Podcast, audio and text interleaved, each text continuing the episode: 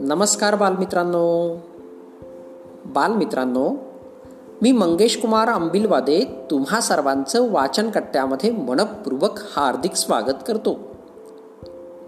बालमित्रांनो आज आपण वाचन कट्ट्याच्या माध्यमातून डॉक्टर कलाम यांचे बालपण ही गोष्ट ऐकणार आहोत.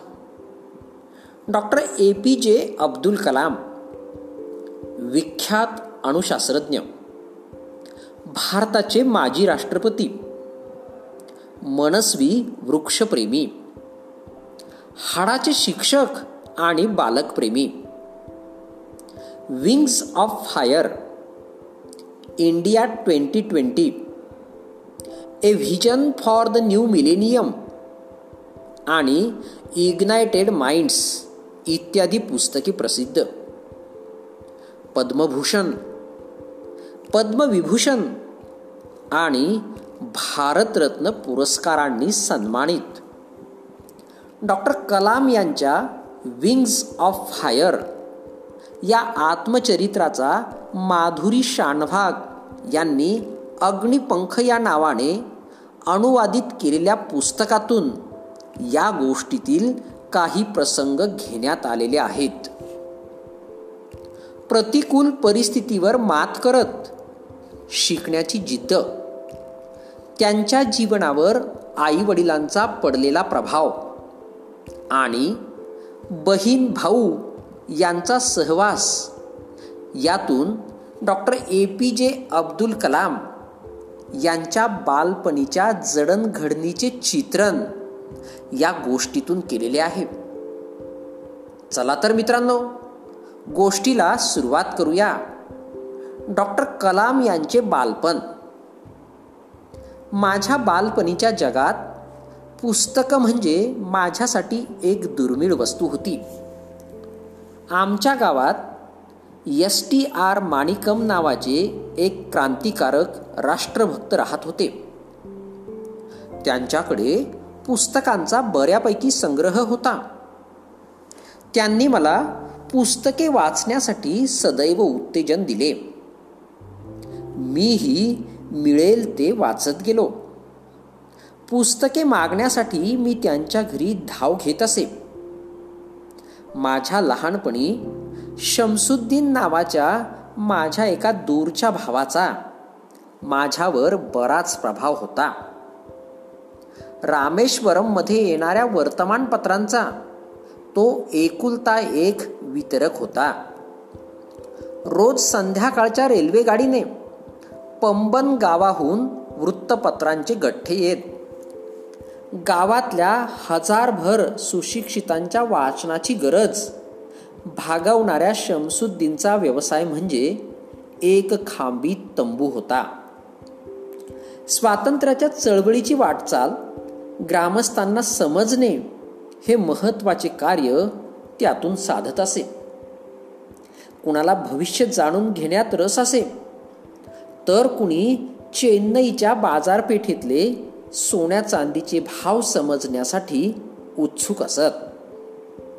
थोडे जण जिज्ञासू वृत्तीने हिटलर महात्मा गांधी आणि बॅरिस्टर जीनांबद्दल गांभीर्याने चर्चा करत. पण झाडून सर्वजणांना पेरियार ई व्ही रामस्वामी यांच्या चळवळीबद्दल जाणून घेण्यात रस होता. दिनमणी हे त्यावेळचे सर्वात लोकप्रिय तमिळ वर्तमानपत्र होते. छापलेले शब्द त्यावेळी मला वाचायला येत नसत. त्यातील चित्रांकडे बघून मी समाधान मानत असे. शमसुद्दीन आपल्या गिऱ्हाईकांना पेपरचा अंक वाटण्यापूर्वी मी त्यातील चित्रे बघून घेत असे. मी आठ वर्षाचा असताना सन एकोणावीसशे एकोणचाळीसमध्ये दुसरे महायुद्ध पेटले. काय कारण असेल ठाऊक नाही. पण त्या सुमारास बाजारात चिंचोक्यांना अचानक भरपूर मागणी आली. मी चिंचोके गोळा करून मशिदीजवळच्या एका दुकानात देत असे. आणि अख्खा एक आणा कमावत असे. माझ्या वडिलांनी लाकडी नौका बांधायचा व्यवसाय करायचे ठरवले. अहमद जलालुद्दीन नावाच्या एका आमच्याच गावातल्या कंत्राटदाराबरोबर समुद्रकिनारी ते रोज काम करू लागले.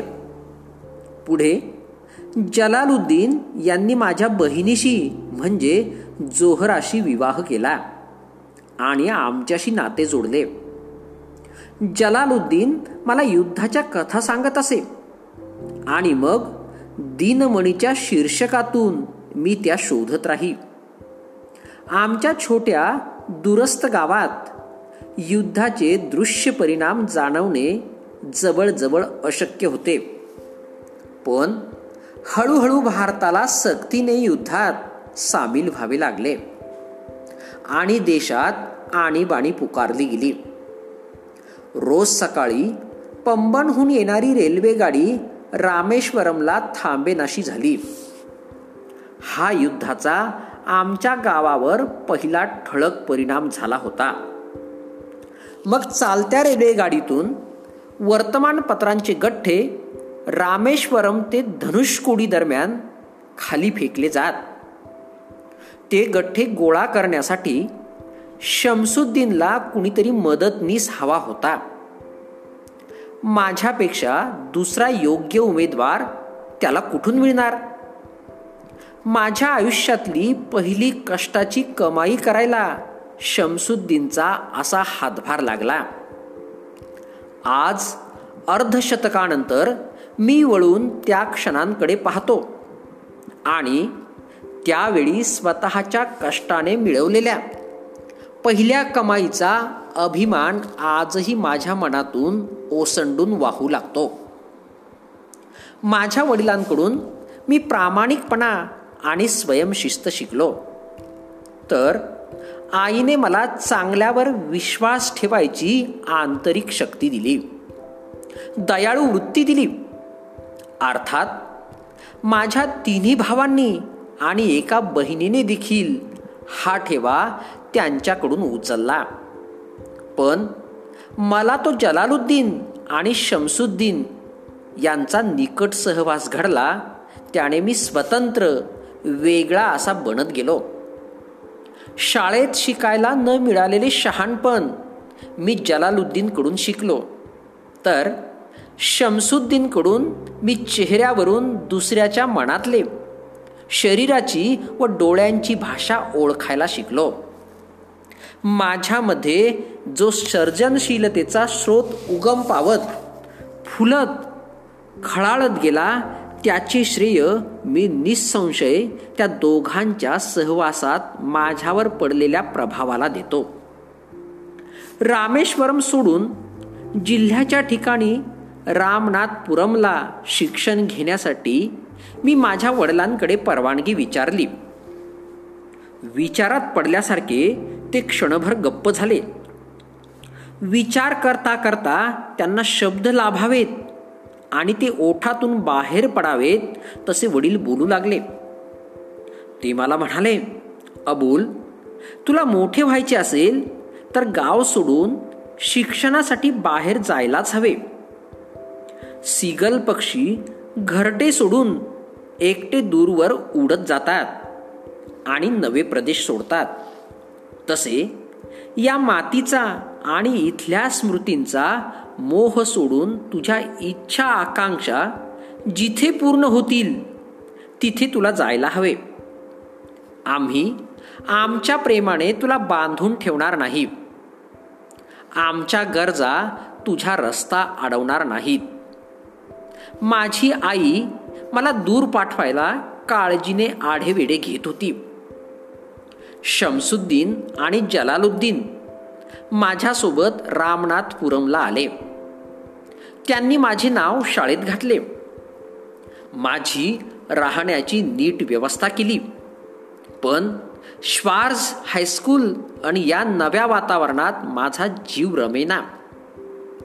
पन्नास हजारांवर वस्ती असलेल्या या शहरात सदैव गजबज असायची. पण रामेश्वरमला जसा एक जिन्सीपणा होता तसा इथे माझ्या अनुभवाला आला नाही. मला घराची ओढ अस्वस्थ करायची आणि म्हणून रामेश्वरमला जायची प्रत्येक संधी मी उडी मारून साधायचो. इथे असलेल्या शिक्षणाच्या उदंड संधीपेक्षा आईच्या हातच्या गोड पोळ्यांची ओढ मला मोलाची वाटत असे. हळूहळू माझे घरापासून दूर जाणे मी स्वीकारत गेलो. नव्या वातावरणाशी जुळवून घ्यायचे मी मनाशी ठरवले. कारण माझ्या वडिलांच्या माझ्याकडून विशेष अपेक्षा आहेत हे मला ठाऊक होते. मी कलेक्टर व्हावे अशी त्यांची इच्छा होती. त्यांचे स्वप्न पूर्ण करणे माझे कर्तव्य होते. त्यासाठी रामेश्वरममध्ये वाटणारी सुरक्षितता तिथले प्रेमळ वातावरण यांचा त्याग करणे मला भाग होते. धन्यवाद.